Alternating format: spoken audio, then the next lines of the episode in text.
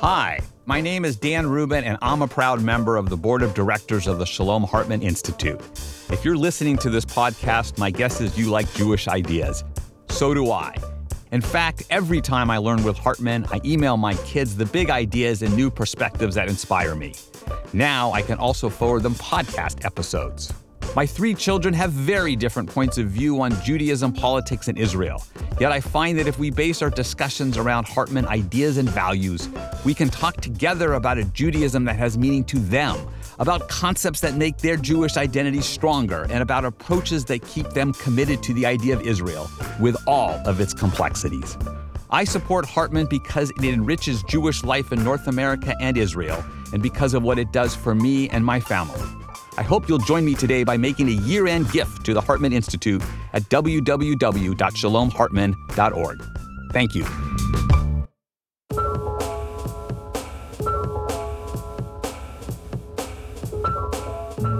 Hi, everyone. Welcome to Identity Crisis, the show about news and ideas from the Shalom Hartman Institute. I'm Yehuda Kurtzer, president of Shalom Hartman Institute North America, and we're recording on Tuesday, December 14th, 2021. So last week on Identity Crisis, I talked to Mordechai Lightstone of Chabad.org. And I found it to be a fun conversation, a really powerful opening to a growing denomination of American Judaism that I would argue has tremendous visibility but is actually little understood. The conversation clearly struck a nerve, as I think we got more listener feedback about that show than I think any of the other 70 plus episodes that we've run. But there was one response in particular that I found quite striking and that I spent a bunch of hours thinking about, and which sets the stage for today's conversation. It was a message from a friend, a female Hillel director, who was commenting on some of the implicit gender dynamics around Chabad and Chabad houses on campus, and said to me that when we're talking about, quote, joy in serving the community, there's a different culture of professionalism in the Hillel world, and not always a great feeling among the female Hillel professionals about being expected to cook for their students. I realized in last week's show that I didn't fully address the system, the gendered heteronormative system that makes Chabad hospitality really work on campus, and the centrality of domestic labor to the version of Jewish hospitality that is so often widely embraced by Jewish students on campus or by Jewish travelers around the world when they encounter a Chabad house. And you know, for a show like ours on Jewish ideas and Jewish institutions and Jewish trends, this is a really critical conversation to have in public. Now, of course, the questions of partnership and shared responsibilities and domestic labor and gender, none of these are unique or specific to the Jewish community or to the life of the rabbi. If you track the recent history of our last four First Ladies, you'd see wildly different stories and representations about domestic partnership in the highest office in the land. Closer to home for me, when my parents were overseas for seven years, when my father worked as an ambassador in Israel and in Egypt, it was really clear that for both of my parents, it was a shared full time job. And my father would be the first to say that even though he was the only one of the two of them who was an actually salaried government employee, my mother's role in managing the residence and leading their social engagements was equally essential to their shared success. Or maybe that sentence is backwards. Even though their roles were shared and essential, only one of them was paid for their work. So, today in Identity Crisis, I want to explore the invisible labor that often powers the Jewish community, and the challenges around shared leadership shouldered by Jewish leaders, and the expectations that we all might be carrying around, not just about who our spiritual leaders are supposed to be, but who their partners are supposed to be, and how they're meant to serve us as well. And to do this, I'm going to speak to two friends and colleagues who are also Rebbitzins. This means they are indulging this conversation about a key aspect of their lives and identities that is also not necessarily their primary identity as Jewish leaders, and I'm grateful to both of them for being willing to go there, as it were. Before I introduce them, though, two caveats. First, I realize that, especially when I think about that comment from my friend, the Hillel director that I mentioned earlier, that there would be a totally different way to have this conversation, not by talking to or about spouses, but about clergy women themselves and the oftentimes piles of unspoken expectations that sit upon them. I think that would make for another great show, and maybe we'll do that. And for now, I recommend a short video by Rabbi Dianne Cohler Esses on the Jewish Women's Archive website. We'll put it in the show notes about how she navigated this question in rabbinical school. I'll also acknowledge here at the get go that the three of us having this conversation are doing so in a still heteronormative framework. And if you'd like to read more about how this is experienced differently in the context of queer coupling, I recommend a short piece that actually came out this week on Hey Alma called Notes from a Southern Lesbian Rebbitzin. Still, we'll do our best today here to speak about these issues in ways that might help with some amount of generalities from the particulars of our own experience, knowing that all of us live in bodies and in families that make our navigation of these questions unique to ourselves. So, with that, I'm really excited to welcome to the show Avital Chizhik Goldschmidt, who is a writer living in New York City an award winning writer who's had her work published in The Atlantic, The New York Times, Los Angeles Review of Books, many other places. She's taught journalism at Yeshiva University Stern College for Women and was previously an editor at The Forward. I'll say more about her bio in a second. Avital, thanks for being on the show. And Maytal Friedman, my colleague here at the Hartman Institute, who's a co director of our Muslim Leadership Initiative, previously in a senior role at Repair the World, a Wexner Fellow, and a major leader in the field of Jewish social justice. So, I want to start by introducing both of you and welcoming you here by talking about your bios. So, Avital, I left out a piece of your bio when I first introduced you. Um, at the end of your bio, it's on your website. It says Avital does pastoral work alongside her husband, Rabbi Benjamin Goldschmidt, in Manhattan's Upper East Side. Maytal, you don't. You say in your bio, Maytal lives in Westchester, New York with her family. Um, I'd love to hear you start by introducing yourselves and how you do or don't identify with the role as Rebbitzin as part of your professional identity. Avital, I'll start with you. What's at stake for you in making that choice? First of all, thank you, Huda, for having me on. It's a pleasure to be back later on in the pandemic. And Maytal, it's great to see you as well.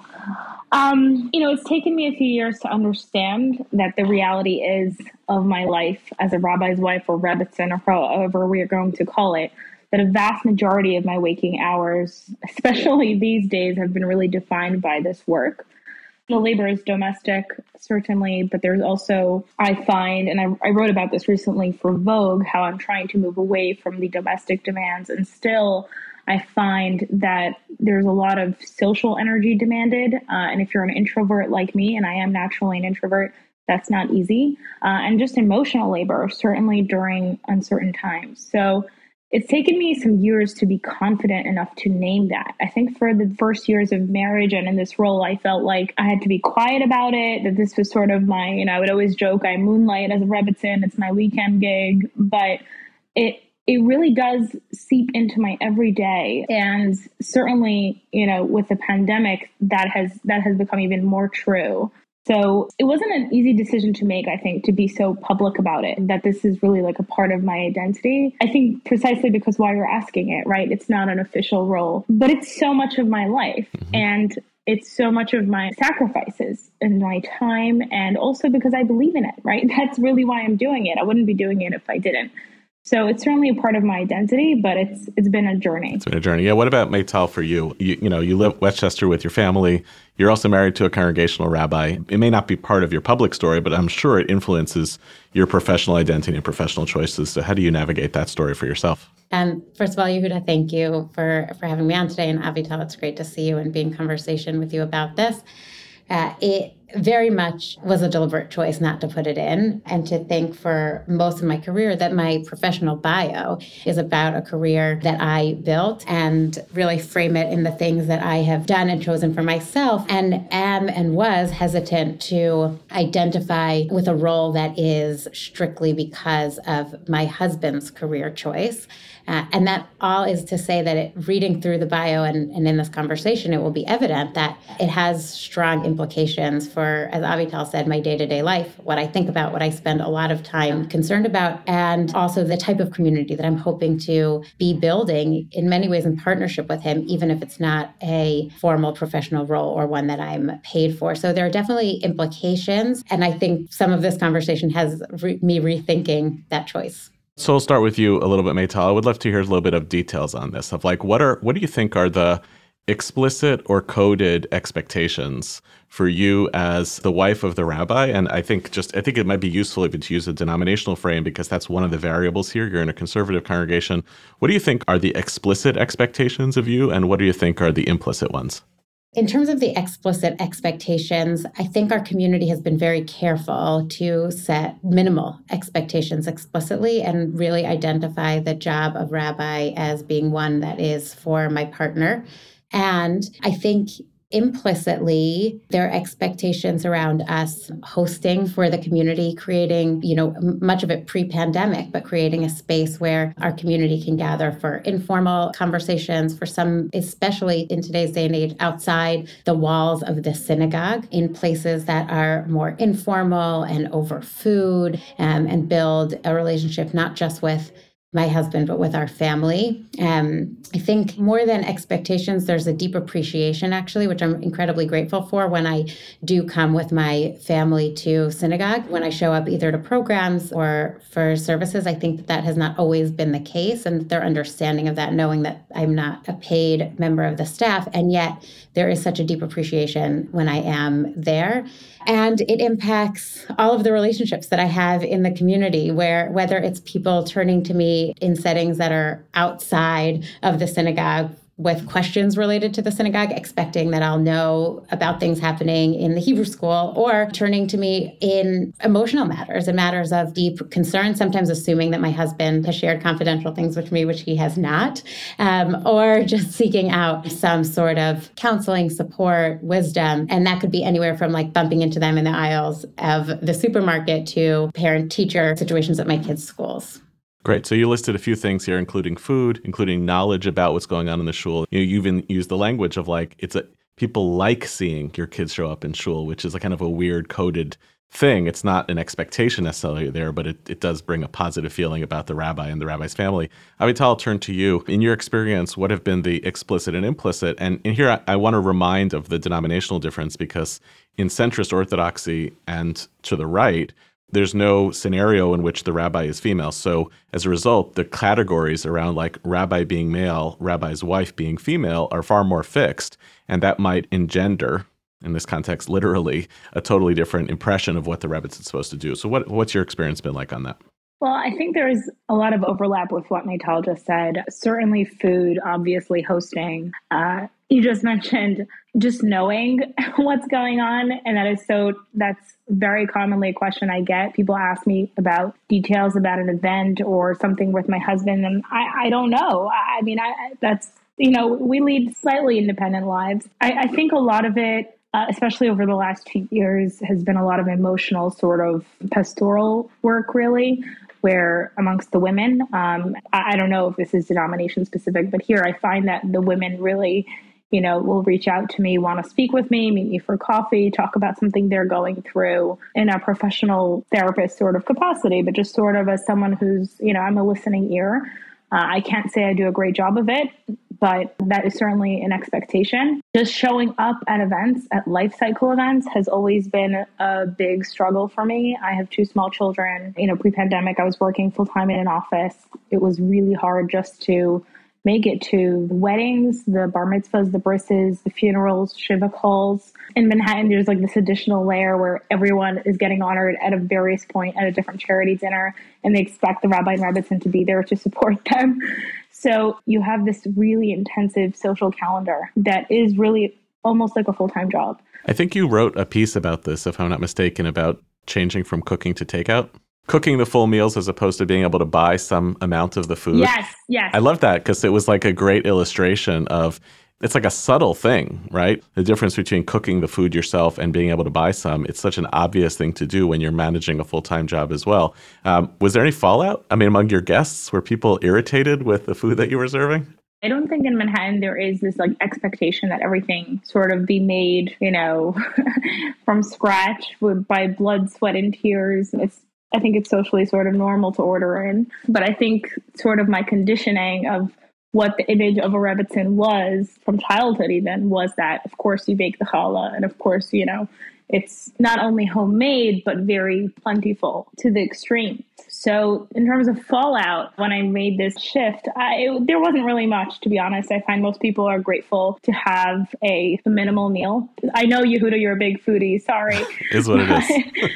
but uh, I do find people are happy to have a healthy meal. And in the end of the day, they're really not there for the gourmet experience. Uh, they will go to a restaurant on Madison Avenue for that. Uh, they're coming for the conversation, yeah. which was really the scope of the essay I wrote. I will tell you, one guest did text us afterwards. Which menu are you serving? The pre Vogue essay menu or the post Vogue essay menu? I'm sorry, I have a child in the background. No worries. That's that's so great. I can jump in on this issue actually. One of the things that I'm incredibly grateful for in our current synagogue is that they actually provide us with resources to cater the meals when we host. And it makes a tremendous difference that the expectation is not that I'm up late Thursday night cooking for our guests because I also have a full time job, that we are going to be catering it. And there's a custodian at the synagogue is also a chef. So he's often the one who will cook our meals. I think that there's, ironically, oftentimes when we had guests over, the person they would thank for the food is me first, and then I would,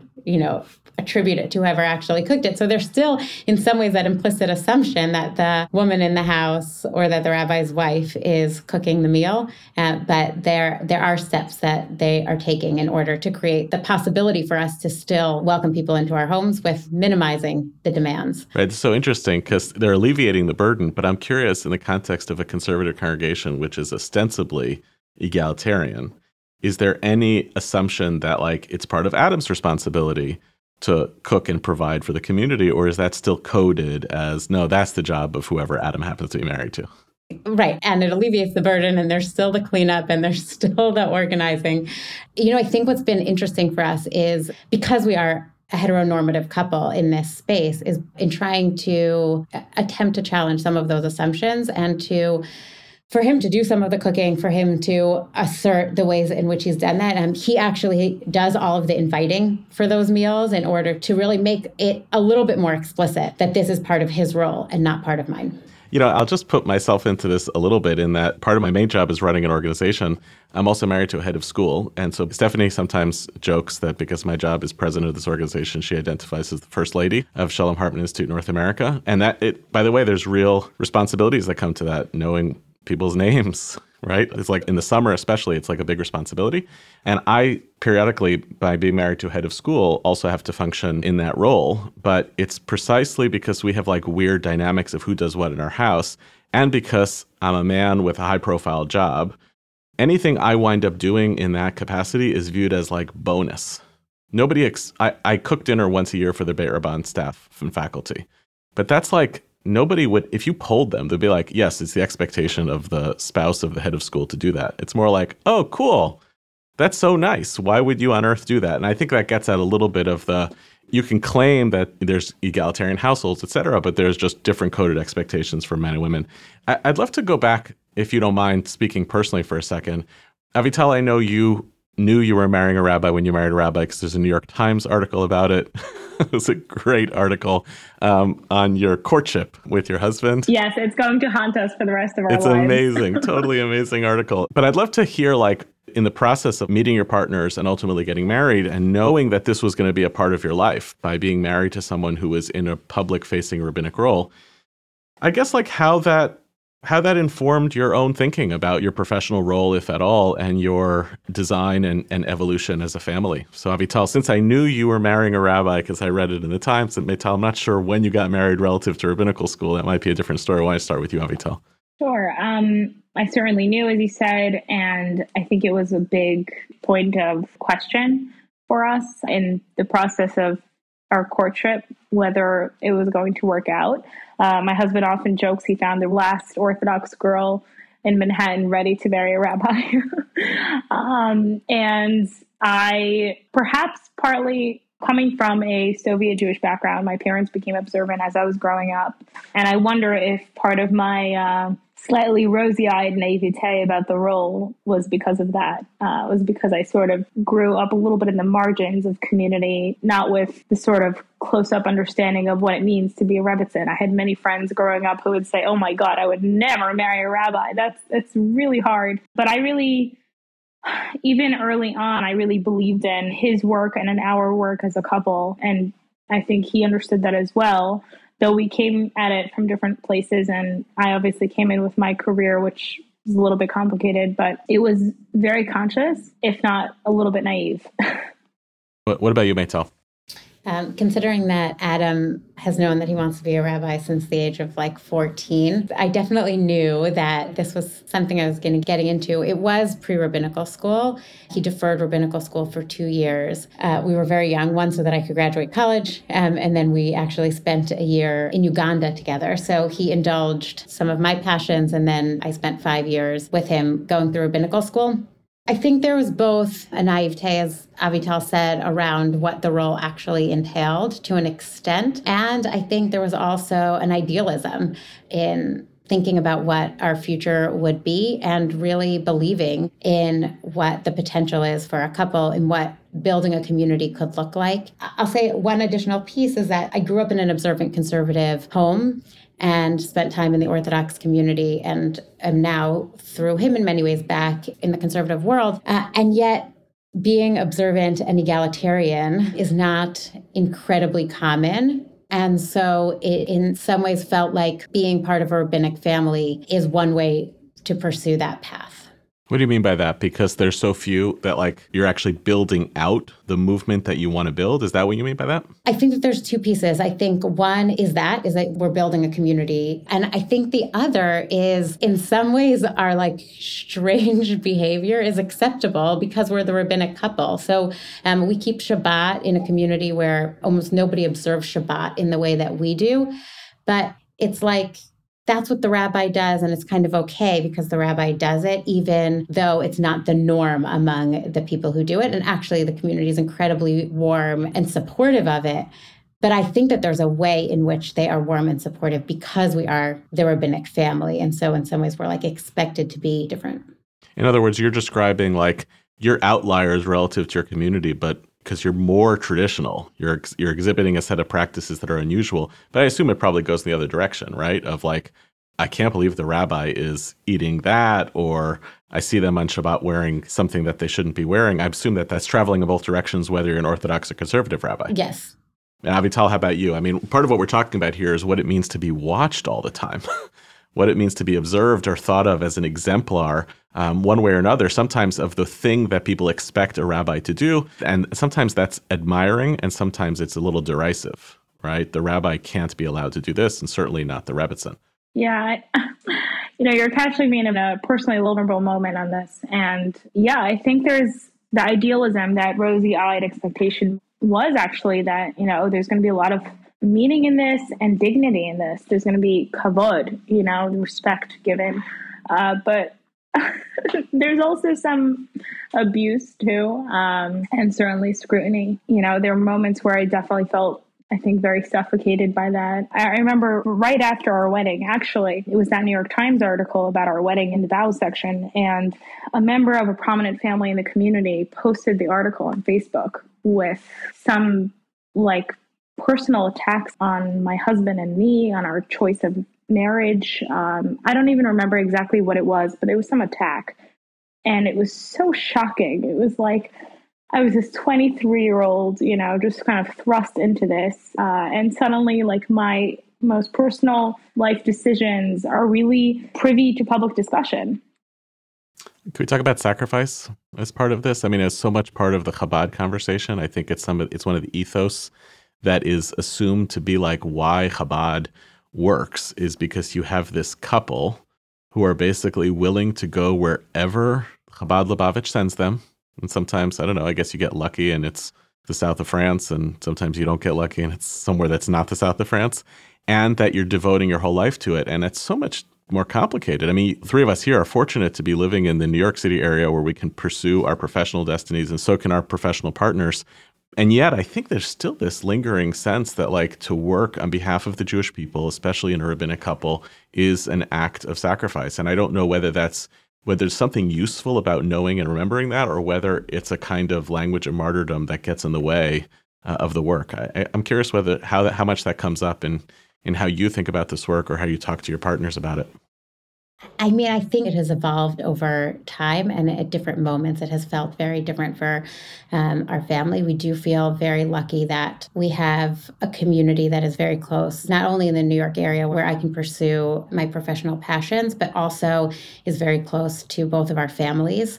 Um, and we knew going into the rabbinic search process that there was a real risk that his job would take us far from our families. And that has been an important part of our work. And that I think would have felt like a really, really significant sacrifice. We do have that source of support. And I think sometimes thinking of it as sacrifice is very hard because it really encompasses the kind of loss that we experience in this work and in the professional decisions that my husband has made, and also the choices we've made as a family. And there is loss. I think part of what we try to do is to reframe it to really focus on the things that we gain from the experience and also to remember that these are choices that we have made. And i think there were a number of years where i felt a certain level of resentment until i found some firmer footing. And those were difficult moments where i felt like the were certain aspects of his career were inhibiting some aspects of the religious life that I had imagined for myself or my family or other aspects of my life. And it's useful now to be able to look back and realize that that changes over time, that none of that is permanent. Being more settled in a community really helps and matters. And I would say one other piece is that as settled as I am, there is a feeling that I am always the wife of the rabbi. Even in many ways with very close friends, I'm still the wife of the rabbi and having relationships that I can turn to and people that I can turn to outside of our immediate sphere is very helpful in, in grounding me. Avital acknowledge that this is a pretty ripe issue for you to be talking about because your family's story has been in the pages of Jewish media, and I think even in the Times in recent weeks involving your husband's abrupt termination from his role. And in those stories, it, it talked about the ways in which you were engaged in a pretty significant act of self sacrifice on behalf of a congregation, how you were giving of your time. And I'm curious how that language of sacrifice resonates with what you felt you were doing in going into this work and what the experience of actually being in it and oftentimes unacknowledged or even punished for that work has felt like for you. Yeah. Yeah, I, I agree with Maytal actually that I try to avoid thinking too much about that sort of the martyrdom sacrifice narrative. Uh, a lot of what has really given me strength in this is uh, actually the story of my in laws who went to Moscow in 1989 as emissaries of Rabbi Steinsaltz to build a community there. And the stories I heard of their early years in Moscow in the 1990s really sort of gave me perspective, I think, that it's it's okay. I can survive in the Upper East Side. Like it's it's not so bad, but certainly there have been challenges. Certainly of late, I felt living in a fishbowl was hard until my most personal life was splashed across tabloids in the last month. Um, I think there is right now for me a feeling of there's no good deed that goes unpunished in a way. I spent a lot of time really devoting hours to teaching girls and, and young women in the community on their requests, actually. People sort of reached out to me, could you teach more? Uh, and I did not have the time for it, but you know, you find the time for it when you care. And so that's been painful. That's been painful with our current situation, sort of like the amount we threw ourselves in and really, I think, gave. Uh, but at the same time, we've been overwhelmed by love and support and appreciation from our community members. So that has sort of given me strength to get through this. And I think it was that sacrifice, that experience of working with people so closely and so intensely over these years that really forged that bond.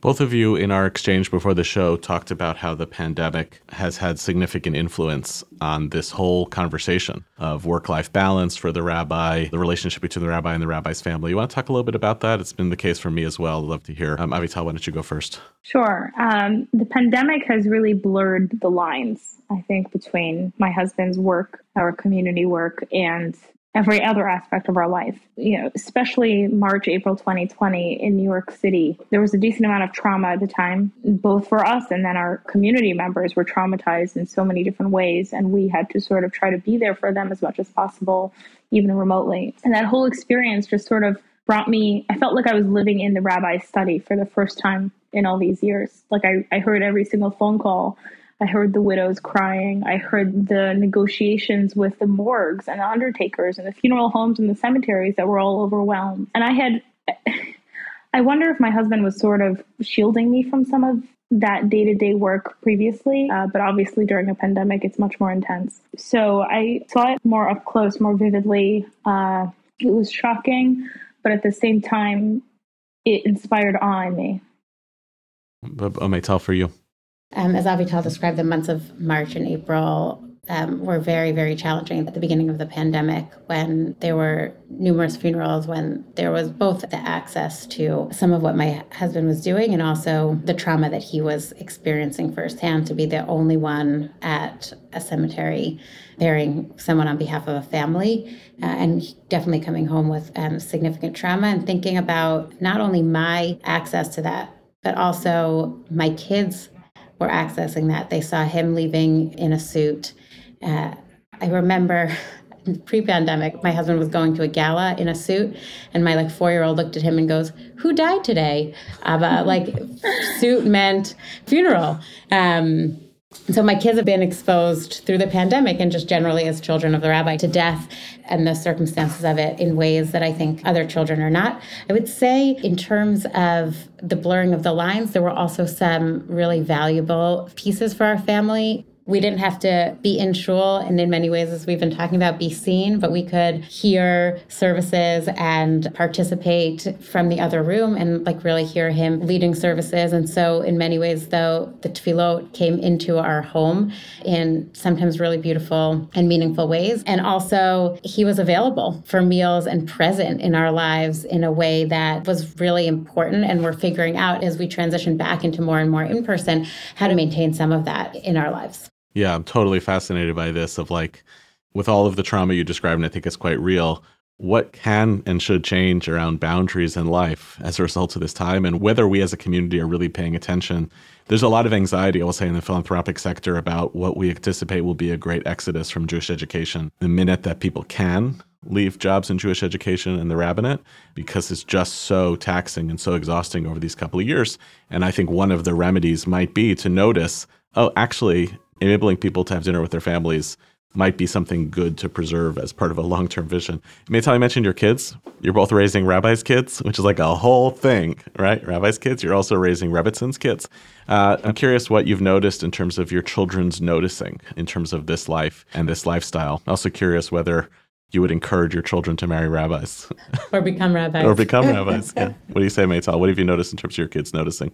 Uh, it's been fascinating we we did a long walk from Scarsdale, where we lived, White Plains, to my parents' house, and I actually at one point asked them about it, and I figured like, I guess naively, like, oh, do you think they notice? And then we spend an hour and a half like having them just identify all of the the pieces of what it means. My daughter in particular like really notices and feels the sense of spotlight of people looking at her, of people commenting on her behavior, on how she looks, even to an extent that I was not aware of, and actually identified some relief in the pandemic. Like feels it coming back now that we're back in shul, and is noticing the ways in which that's coming up for her again, and is quite, for a nine year old, I would say, quite articulate of some of the challenges that that faces.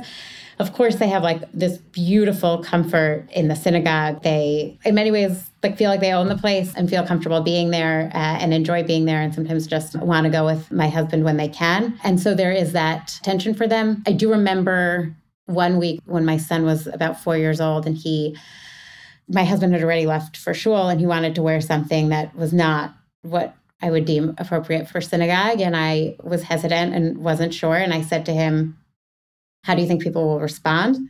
And he said, Oh, they're going to comment on it. And I was like, okay, well, if you understand that and you are confident wearing it, go for it. And he ran into shul and ran right up to the bima. There was like no avoiding the fact that all of the congregants were going to see what he was wearing. But that was, you know, a choice that I think it was important for me that he understood the consequences of it, but made confidently and balancing him having this space to make those choices and to really live the life that he chooses and not be confined because of our familial choices and understand the ramifications for his life. What about you, Avital? I know you're talking a multi generational rabbinic family. Um, what do you see in terms of the kids? What are they seeing, and what do you think that they're internalizing? So my kids are small. Uh, my son is five, my daughter is four. So it's hard to really sort of understand what exactly they get, but they definitely internalize the scrutiny as well. The last few weeks, they sort of get actually specifically getting dressed for shul Shabbat morning. It's interesting. That's when it comes up. My son specifically will say, you know, is that fancy enough? And is it what will people say? He said to me, I don't want to wear that. People are going to laugh at me. Mm. you know, um, I don't know where he gets that from, but he definitely has some sense of being watched. They happen to behave really, really well in shul. They seem to love being there. They certainly feel like they, they own the place, which is nice to see. But you know, I think it's definitely, I already see ups and downs in their emotional relationship with it. There are some times that they'll tell me they don't want any guests for Shabbat dinner we want to be with just mama and papa. And sometimes they're so happy when we have guests and they're happy to tell them about the parsha and really have a conversation with these adults. So, you know, it's up and down. I did notice something interestingly. We, we switched our children's schools to school on the west side, further from our congregation. And I did see a change in their attitudes really towards school. They're much calmer. They sort of feel like this is their own space. They're not the rabbi's kids. They can be just kids. Well, I have a good version of this story was some years back when I was on the list of invitees to the White House Hanukkah party. This was in a previous two administrations ago. So I took my kids one year. That's what may have gotten me off the list. But I took my kids one year and they were little. My boys were little. And we had a great time, took some great pictures. And on the train back, I'll never forget this. I think my son was maybe seven or eight. He said, But Abba, how will I ever go visit the White House again if I don't run a Jewish organization? And I was like, oh, you have a really messed up upbringing. Like, this is totally not normal." it's normal. amazing. That's going to cost you a lot in therapy. totally. Um, last uh, small question to ask each of you, maybe finish on a high note. You've shared very personally and intimately about your, your challenges. I'd love to get maybe share a moment in which you kind of sensed that what you were doing together with your partner was just important work for the Jewish people. I think a lot of us see it and a lot of us implicitly know it but maybe a moment where you felt it happening and you knew that it was not just your work independently or your partner's work independently, but that together you were doing something that was really contributing valuables to people or to a community. Maybe Avital, you go first. You've stumped me. Um, I'll share something that happened this past Shabbat that I'm still sort of processing my husband and I have sort of started building a new space for our community here in the Upper East Side. We've had a lot of people reach out to us saying that they feel that they need a place here that suits them in whatever way. Uh, would we consider creating that space for them? And we have done that somehow for the last eight weeks, sort of gotten off our feet and tried to build. This past week, my husband said, I really want you to speak. I want you to give the Dvar Torah this week, not me. Um, and that was a little bit nerve wracking for me, I think. This is certainly not how I grew up, or and not, I think, the norm still in many Orthodox congregations for a woman to give a Dvar Torah even after davening. But the amount of absolute enthusiasm and excitement for a woman sharing and teaching Torah was very inspiring. And that was something I felt was new and something that we as a couple really sort of tried to do. You know, I was sort of nervous about it, and my husband said, No, these are our values. This is, you know, and we need to model that. And the response was so beautiful and positive and exciting, and people just wanting to learn and learn from different people. That moment was was like a eureka moment for me just this past week. Rachel, how about you? I wanted to share two pretty different experiences. One is um, sometimes when we have guests over on Shabbat afternoon, um, in particular in the winter, and they have Seudah Shlishit, the third meal of the day with us, some snacks, and then we do Havdalah together. Sometimes the children will say, like, we've never seen Havdalah. This is such a cool ritual those moments, and this goes back to the very beginning of the conversation, like actually in our home, really feel moving and, and, performing ritual together. I would say, in a kind of different way, the community has actually invited me a few times over the five years that we've been there to speak in my professional capacity. So we had an alum of the Muslim Leadership Initiative come to our congregation, and I interviewed her for the congregation. And those moments have also felt really powerful for me to be engaged with the community in terms of my professional expertise and to be bringing into the space conversations that are really important to me and to see the kind of outpouring of support and engagement on those issues has been quite meaningful. I can't thank you both enough for this conversation. A little bit of a different style than some of our conversations in the podcast in the past, but really, really valuable. Um, so thank you both, Maytal and Avital, for coming on the show this week. I'm going to say to the rest of you who are listening, we need good rabbis. They're probably some of our most important Jewish covenantal professionals, have been for a couple thousand years. Please love your rabbis and please love the people who love your rabbis.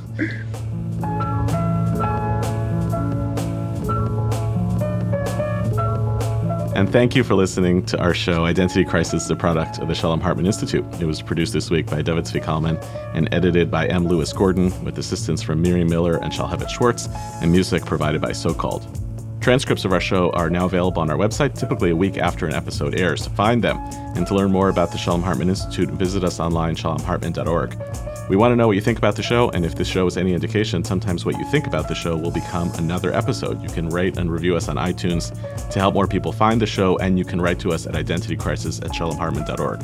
You can subscribe to our show wherever podcasts are available. We'll see you next week, and thanks for listening.